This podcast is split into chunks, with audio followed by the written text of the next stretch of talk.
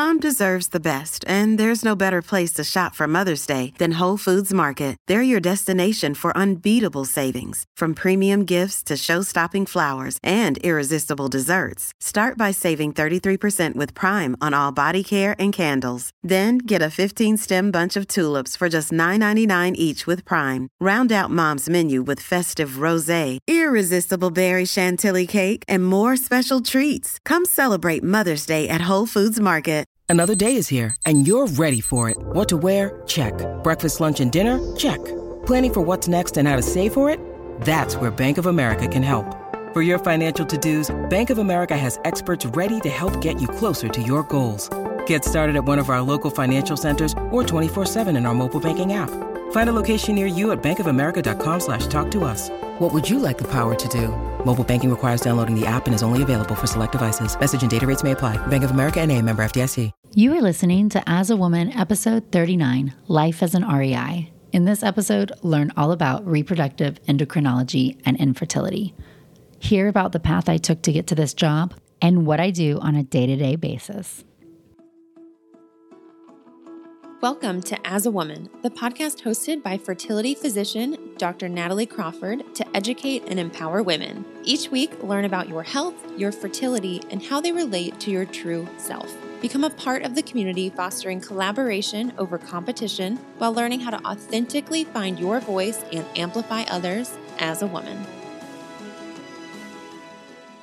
Hi, friends. Welcome back to As a Woman. I'm so excited to be talking about this episode life as an REI. This is my job and I totally love it.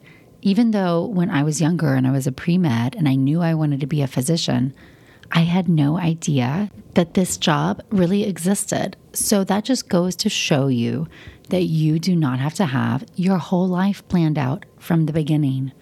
Do you hear me? Because I thought that I had to have my whole life planned out. I am a type A planner and I love it. Nothing wrong with planning. However, you have to understand that life changes.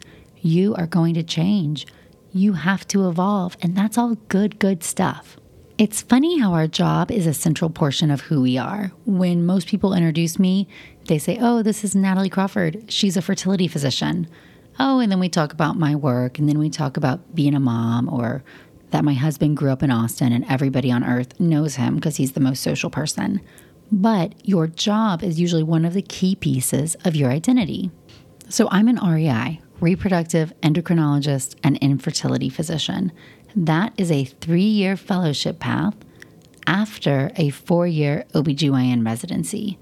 Those of you who've been around for a while know that I made the path even longer by doing a year of emergency medicine first. So, what does this mean? I went to four years of undergrad. I went to Auburn University, War Eagle, and I majored in nutrition science. So I've had a high interest in nutrition from the very, very beginning. I've always found it hard to study, but very fascinating that the food we put in our body has to make a difference to how our organs function. That's always fascinated me. I always wanted to be a doctor. That was a no question game. I loved science. I loved the human body. I wanted to help people. My parents are not physicians, but my grandfather was. He was a psychiatrist and he loved his job. And I always wanted to be able to have a job that I loved that much and where I could make such an impact on someone's life like he was doing.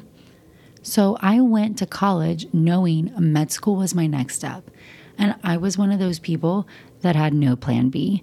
Not because plan Bs are bad, but I wanted plan A. And I kind of was under the assumption if I can't get plan A, I'll figure it out then. But I'm going to go all in on plan A. Everything's going to go to plan A. And I'll look at plan B later if I have to. So I was pre med from the beginning.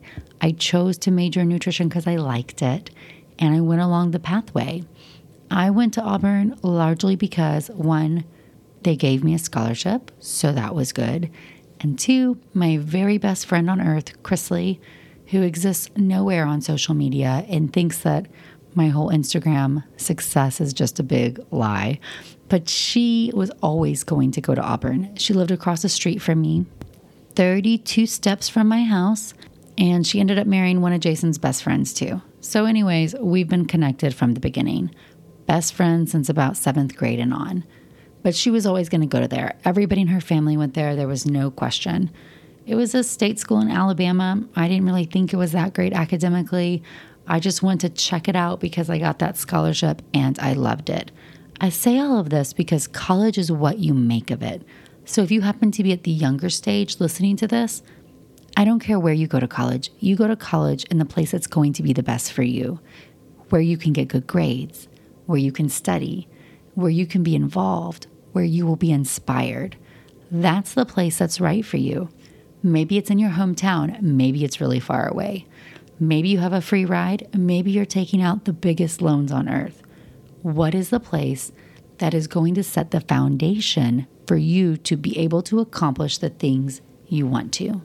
Okay, so I went to Auburn and I got into medical school and I went to UTMB, which is the University of Texas Medical Branch. It was the original medical school in the state of Texas, down in Galveston on the island. And I applied mostly to Texas schools. They had a match system. It was kind of crazy. It probably still is. I'm so removed. But, anyways, my parents were living in Texas at that time. They were both from Texas. That's in state tuition for med school. And I wanted to come back and be closer to home. I also happened to be dating a boy who was in pharmacy school in Austin, Texas, named Jason. And I thought it'd be a good idea to not be long distance anymore. So, Texas was high on my list. I loved UTMB. They had a progressive curriculum for the time, did a lot of problem based learning. So things were more combined together with organ system based learning instead of your traditional medical curriculum. And that really intrigued me and inspired me. I would have gone anywhere. I wanted to go to medical school. That's the end of the story. And when I got in, I was just floored and super happy. So, four years of medical school, they were not the best years of my life. I mean, some of them were really great, but my first year of medical school, my cousin was in a house fire.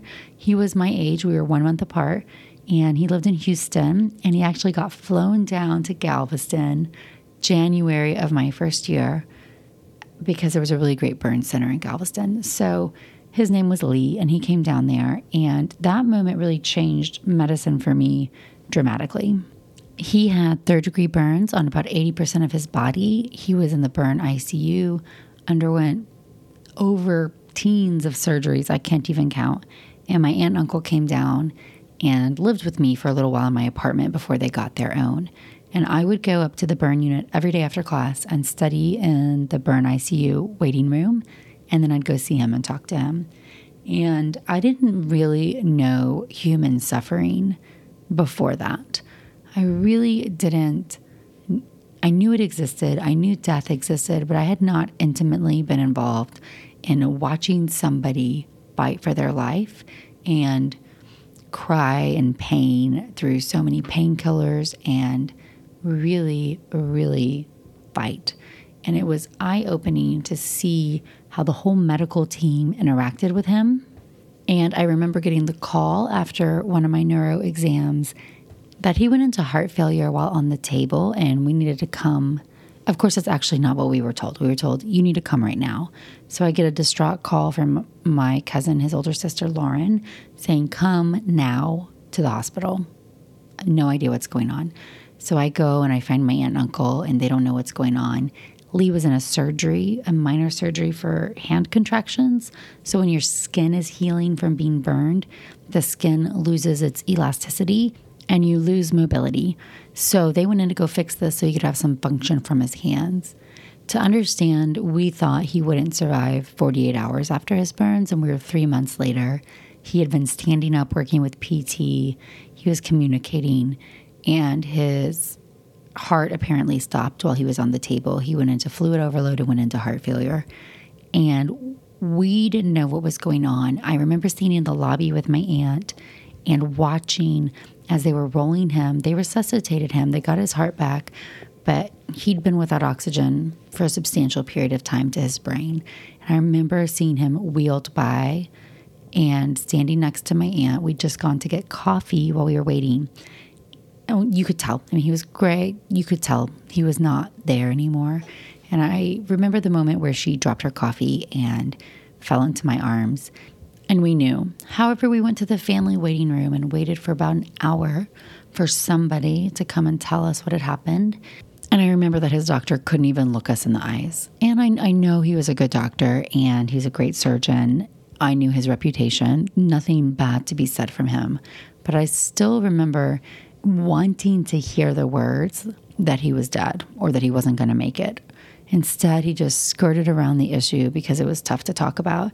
And I knew from that moment forward, being on that side, when I had to give the bad news, I was going to give bad news and I was going to look somebody in the eye and tell them something they did not want to hear without any hesitation. That is what I wanted as a patient's family member. And I felt like that was what I was going to be if I was going to be a physician. I watched my aunt and uncle make the decision to take him off life support. I watched Lee take his last breaths. And I then spent the next six plus months doubting if I wanted to be in medicine. It just felt like it was too unpredictable. You could have somebody recover from a life threatening injury, be walking, and die the next day. And I understand that that is life, but it hit me real, real hard as a first year med student. And now a word from one of our sponsors, Apostrophe. With the temperature starting to warm up, I'm so excited the summer is around the corner and getting ready and looking forward to the summer months. But I know that when I'm outside enjoying nature, I need to pick up supplies to prepare myself for summer adventures. And if you want to get your skin glowing in time for summer, it's time for you to get started with Apostrophe, who is sponsoring this episode. Apostrophe's goal is to help you feel confident in your own skin.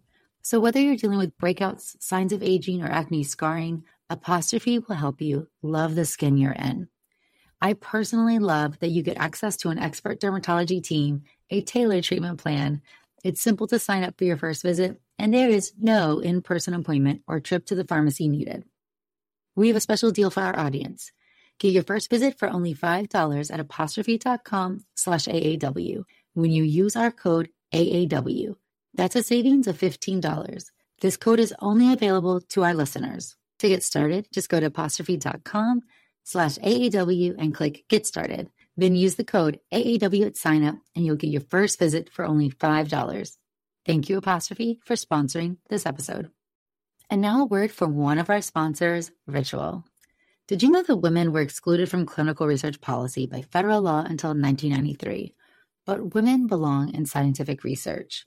They're essential, and Ritual knows this. I choose Ritual multivitamin every day because it is easy to take, and I know that I am getting high quality and traceable ingredients in a clean and bioavailable forms. In fact, Ritual conducted a university led human clinical trial for their Essential for Women 18 Plus multivitamin to assess its efficacy, and the results showed increase in vitamin D levels by 43% and omega 3 DHA levels by 41% in just 12 weeks. No my shady business. Ritual's Essential for Women 18 Plus is a multivitamin that you can actually trust. Get 25% off your first month at ritual.com slash AAW. Start Ritual or add Essential for Women 18 Plus to your subscription today.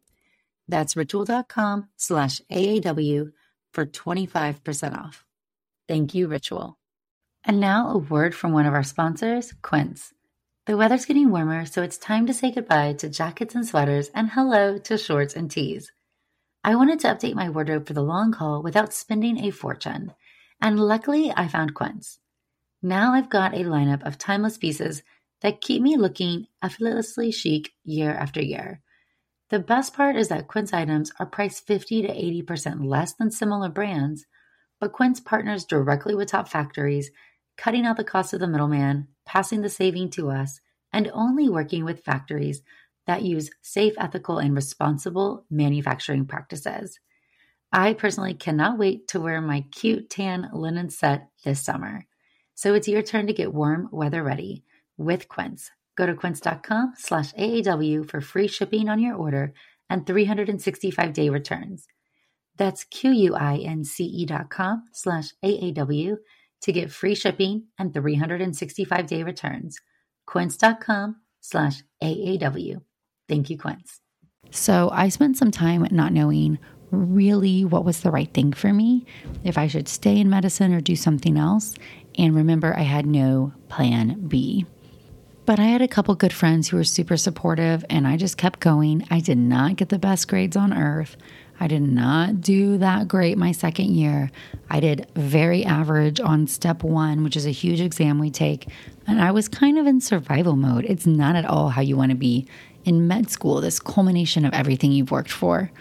I got the opportunity to go to Austin for my third and fourth year. It was a new program UTMB had where you could go up there for your clinical months.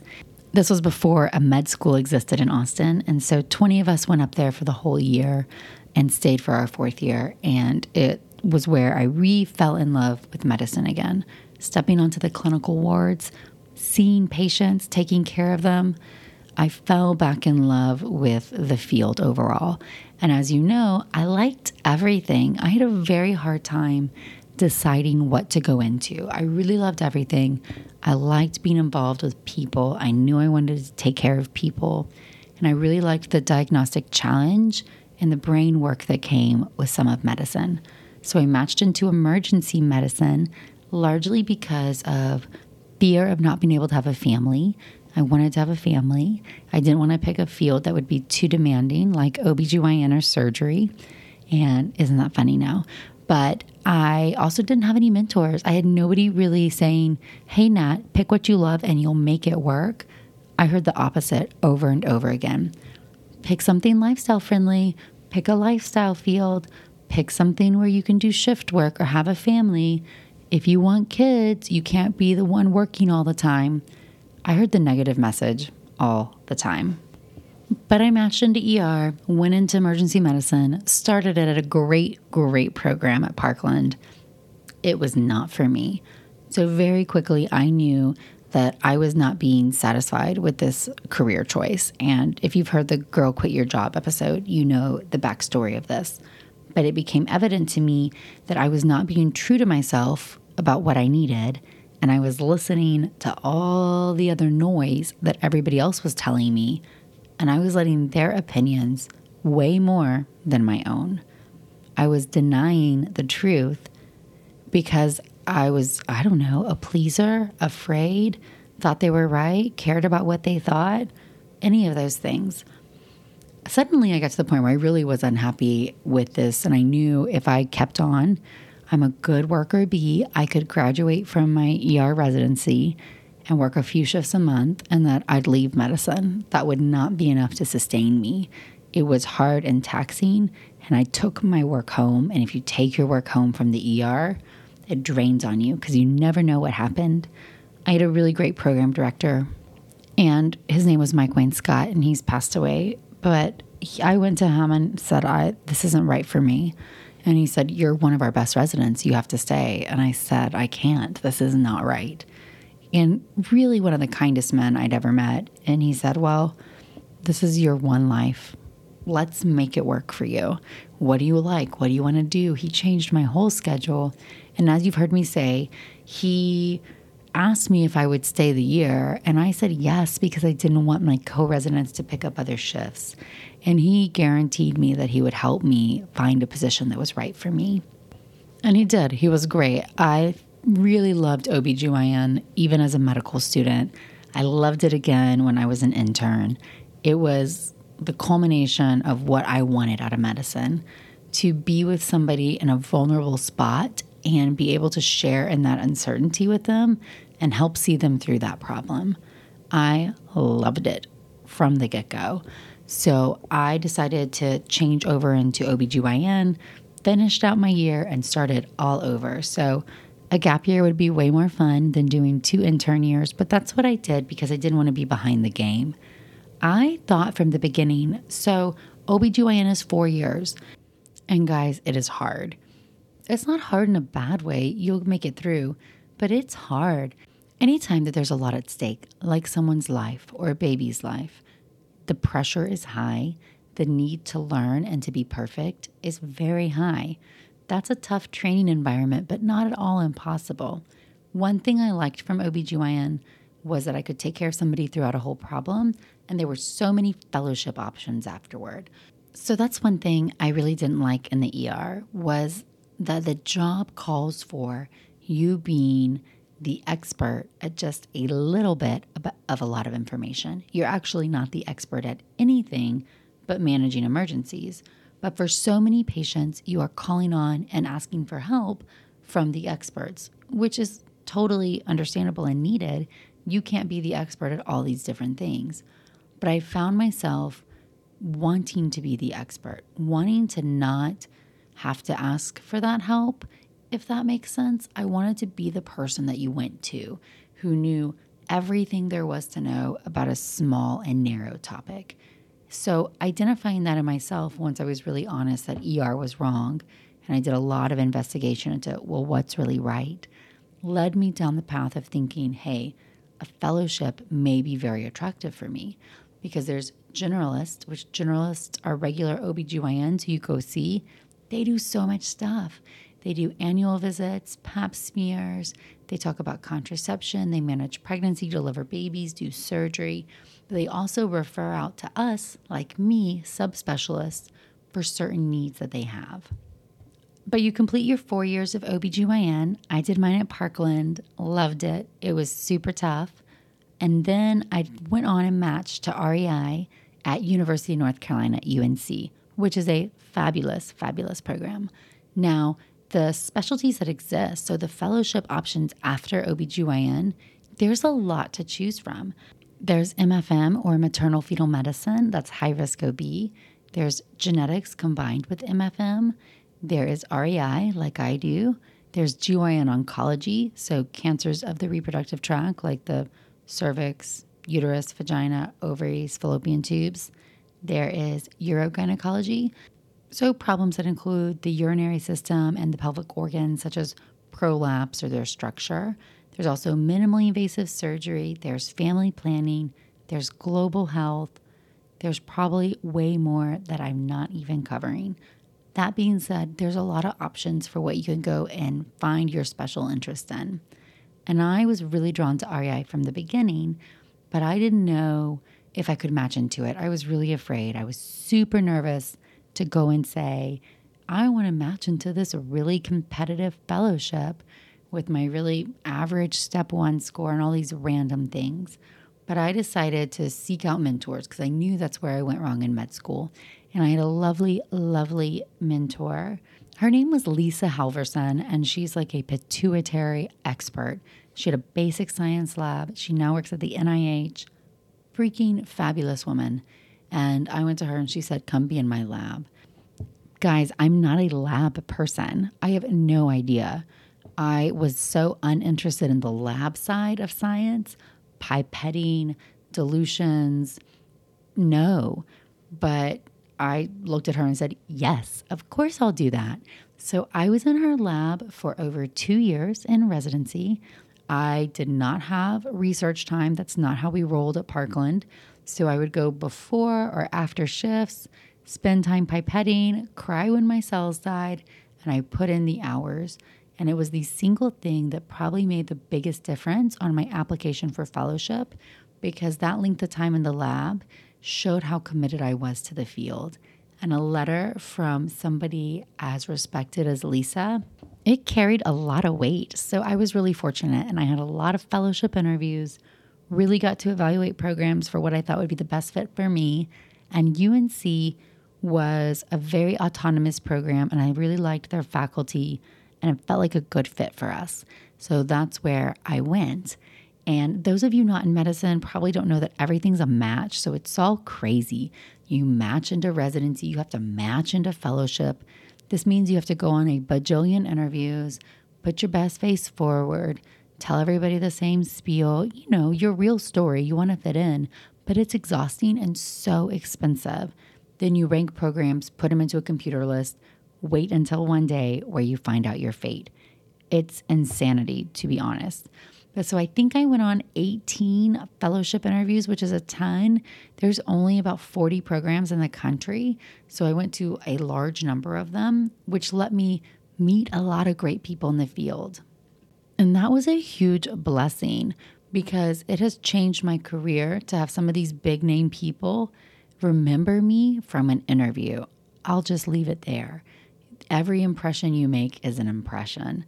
So I tell people that all the time go on all the interviews, go meet all the people that you can, see what is out there and what fits you the best. Because otherwise, how do you know that that program is not, in fact, right for you? And what if that person remembers you three or four years and gives you a job or introduces you to somebody? The field is small the more specialized you get. REI Fellowship is super fascinating. So it's three years long. Half of it has to be research. So you have to have a substantial research project called a thesis that is written and defended when you sit for your boards. You also do half the time clinical. So the clinical stuff is a combination of infertility, the I, and reproductive endocrinology, the RE. And that can vary based on where you train. Is there a private practice? How high is their volume? How do you see endocrine patients? How do you see the PD endocrine stuff? How much surgery do you do? Do you do a lot of surgery or does the minimally invasive program do surgery? Every fellowship is so, so super different. It is fascinating that we are all getting trained differently all over the country. But then we become board certified. So I'm board certified in both OBGYN and REI. And what that means is that you have to take a written exam at the end of your training. So I took one written exam in general OBGYN at the end of my residency and a written exam at the end of my fellowship in REI. And it also means you take an oral exam after you submit cases that you've collected for a year. So I sat for my general OBGYN oral boards in December of my second year. So I had a baby. She was like six months old. I was still breastfeeding and pumping. ABOG had no pump rooms at the time. They've changed it, luckily. But I remember contacting them, being like, What do I do about pumping? And their answer was, Let's wait till after the test is over because we can't accommodate you. Blows my mind, guys, right? ABOG, the American Board of OBGYN, who promotes breastfeeding as the best nutrition for your baby, can't accommodate their own. I'm not going to harp on it more because it outraged me at the time. But in fact, when I went and sat for my REI oral boards, there were pumping rooms and they did accommodate people who needed it. So at least they got their act together. I sat for my REI orals in April of my second year out of practice. So you have to collect cases for a whole calendar year, submit them, you have to submit your thesis. The oral board process is insanity. So for REI, we sit through a session that's defending our infertility cases, a session defending our RE cases, and a session defending our thesis. There's all these other rules, like you can only sit for the board so many times if you don't fail it. And I remember talking about my boards on social media. So on my Instagram account, I was already at 30,000 followers when I was sitting for my REI orals, and people were giving me a hard time about sharing that I was taking the exam. Specifically, well, what if you fail? Then everybody's going to know. And I was a practicing doctor. I felt confident in myself, but it was a huge part of my life. And I decided I was going to share it. And if I failed, I was going to share that too. Because here's the deal it's a part of medical training, and I wanted to give a fair and accurate assessment to what we go through. I also think it's so important for people, for consumers who are looking for a fertility doctor to understand who they're seeing. Yes, an OBGYN has had some fertility training. They got at Parkland, we got two months. Two months out of four years did we go and do anything infertility related. And very little of it was actually infertility. A lot of it was surgery or endocrine. Now, some OBGYN residency programs have a much better assessment of infertility. Their residents learn a lot, they spend more time. Everywhere is different. But when you go to an OBGYN and you're letting them do fertility stuff, you need to have good perspective on how much time you're spending there and how qualified they are for that job. So I think that really varies practice to practice and person to person.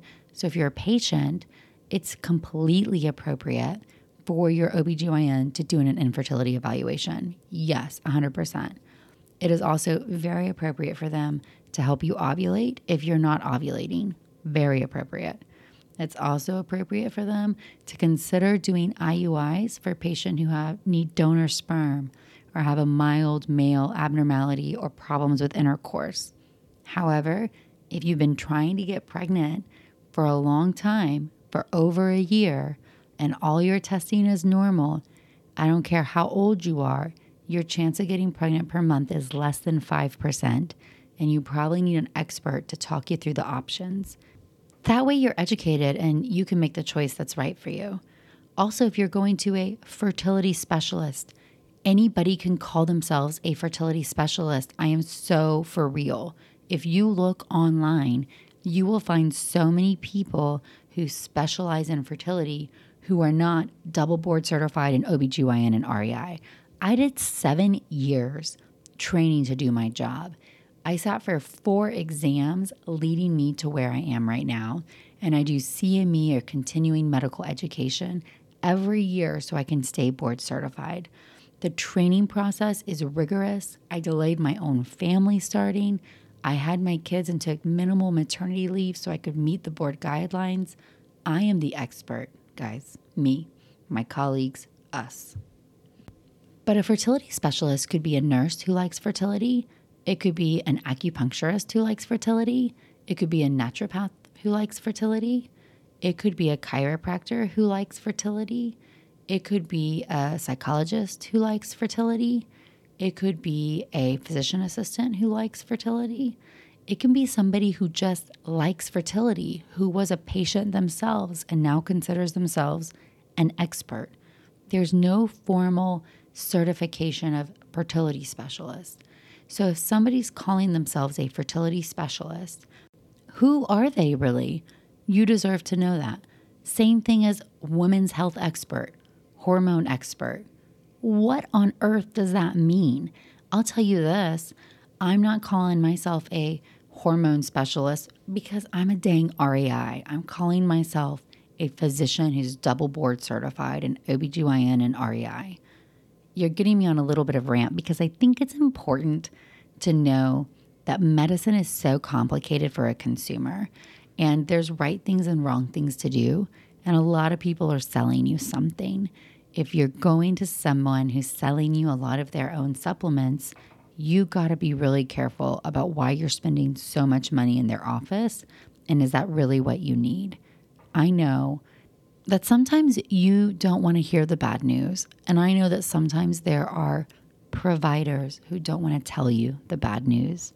But here's the thing you deserve somebody who's going to look you in the eye and tell you the truth, give you real numbers, real options, real possibilities even if you don't like them, even if it's hard to hear, because I promise you from being on the other side, it's better than having somebody skate around the issue and not just get to the point. You deserve to be educated. Make sure you know who you are entrusting your care to. This is your one life. This is your one chance to have kids. Do it by being an educated consumer. So I did fellowship and then started looking for a job. And we knew we wanted to come to Austin because my husband's from here and his parents were here. And I really like drug Jason out of Austin, kicking and screaming. So we ended up coming back here and I joined a practice. And as you know, that practice wasn't the right fit for me, but I was there for two and a half years and I learned a lot about both practicing medicine and myself and what I wanted and needed in a job.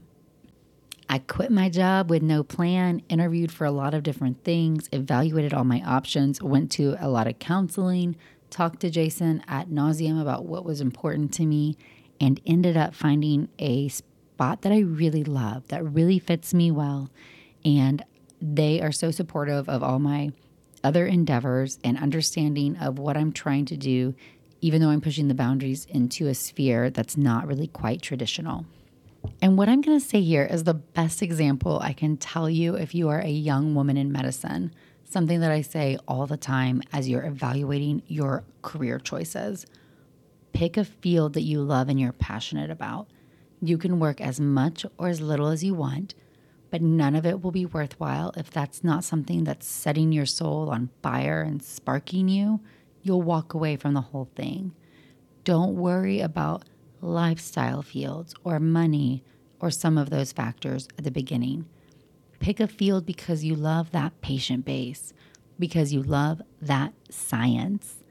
That's what you pick, and you figure out the rest later. And my best example is the life of an REI can really, really vary. So, the simplest example is at my last job, I would work Monday through Thursday. So, my official schedule was Monday through Thursday and half day Friday.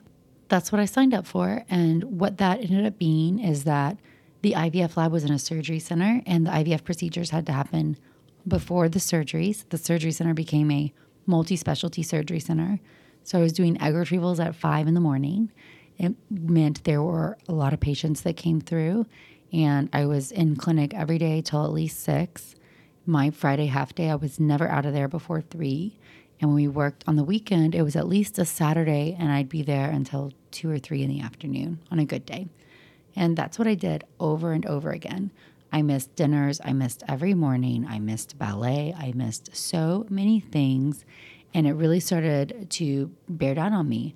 I also was always running late and felt like I was constantly apologizing or, you know, not saying I'm sorry, but saying, thanks so much for your patience. But who wants to wait that long in the doctor's office, especially when it's something that you're coming so frequently for?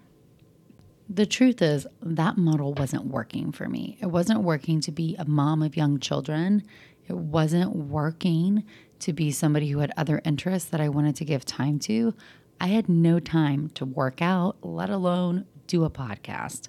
I was just spent. And I kept trying to figure out how to make it work for me. And maybe I'll change this or try to negotiate this. And at the end of the day, it just wasn't the right place for me. And you can't make the wrong thing right, no matter how hard you try for it. Sometimes you just have to leave and figure out what it is that you really need and how do you go get it. So when I negotiated my new job, I was so clear, very transparent. These are the three things I need I need this schedule, this money, this much freedom with my intellectual property. And I was clear about it from the beginning, and they were really receptive to it. I got an answer that said, okay, let's make that work. And that was very, very empowering. So, my job now is I see patients Tuesday through Friday, and I start at seven, which is a good time for me. I'm a morning person. And I still see Campbell before she goes off to kindergarten and help her do her hair or pick out her outfit. And I have my last patient at three, and then I usually chart for about an hour and clean everything up. And then I'm home to help with or more likely play with the kids while Jason cooks dinner. And I don't work any Mondays. And my weekends, I'm on call one out of three. And we go in for procedures, ultrasounds only as needed. So there's no like scheduled clinic. We're not there till two or three in the afternoon. When I go in, it's just because I have a patient who's doing an IUI or IVF and they need to be seen. There was no other choice, which happens in our field. That's very normal. My point is there's one job called REI, and there's two very different work schedules I just gave you. You can make your job whatever it is, no matter the field that it is. I had you have to give up things. I don't operate very much now. That's one of the things that transitioned from my old job to this one. And at the end of the day, that's okay with me because the most valuable time I have with patients are those one on one patient interactions in the room where I'm getting to know them and counseling them and helping them get to that next stage. So your desires change as you evolve. And sometimes you have to figure out what's the right compromise of everything that you need. Some REIs operate a 10. So the surgical component of what an REI can do, hysteroscopic surgery, I still do that. So that's surgery inside the uterus with a camera. So you can take care of adhesions, septums, polyps, fibroids, I do all those things. You can also do laparoscopic surgery like endometriosis, taking out tubes. You can do open surgeries, taking out fibroids. I used to do a lot of those, and now I do none, and that's okay. The truth is, every REI's day is a little bit different. My current schedule is of those four days I work, two of them, so Tuesday and Friday, I am the IVF doctor of the morning. And I love this schedule. And I really think that our patients do too once they get in the groove of things. So, what does this mean is that Tuesday and Friday, I don't see any set patient appointments in the morning. I see monitoring patients for IVF between 7 to 8:30. I do embryo transfers between 8:30 and 9:15. I do egg retrievals between 9:30 and 11. I'll do an in-office surgery case around 11 if I have one. I'll sign off all the labs over lunch and then I have an afternoon clinic starting at 1. It is awesome. It kind of breaks up the days. It gives nice little procedure breaks. I like procedures. They're fun. It's a nice way to meet other patients who are in cycle and meet your partner's patients and know the people who are going through the practice. And I love the team based approach. So, three brains are better than one. So, I love the idea that we're coming together to look at these cycles together for patients who are in IVF. That makes it really collaborative and fun.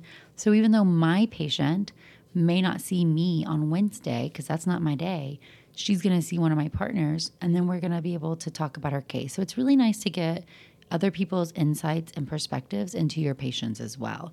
So I love this approach, and I think patients really resonate with it as well.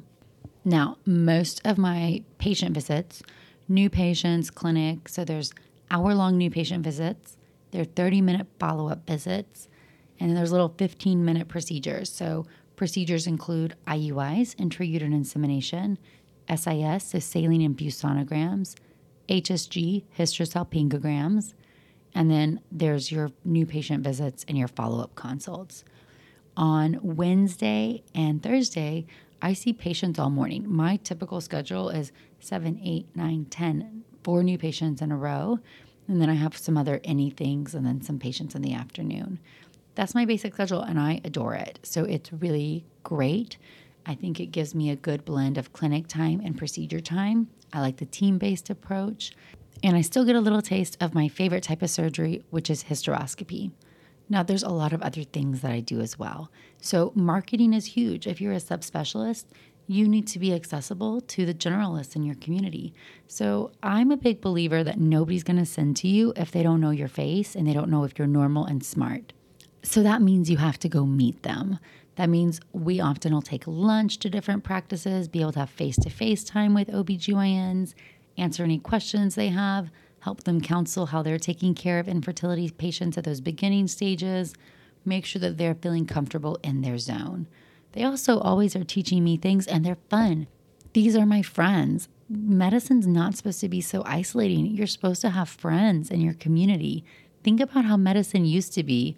You would know everybody, and now we all do our own little things, and you don't even have other people. So I love that idea. I love going in marketing and being able to talk to my friends who are OBs in town and be able to provide good care for their patients. I love getting their patients pregnant and sending them back to them. It is so rewarding to kind of follow that through and get so excited when one of our mutual patients is able to have a successful outcome. And then I also do lots of other things. So I have this podcast, I have an Instagram, I have a blog, I'm planning women's conferences because those things matter to me. Certainly, that's not what every REI does, but every person who's in medicine probably should, if they don't, have other outside interests and hobbies. And I am hopeful that they're able to find a career that supports all of those things as well. Here's the thing no matter what you do with your life, I think it's really important to know that this is your chance. It's never too late to switch gears. It's never too late to start being honest to you.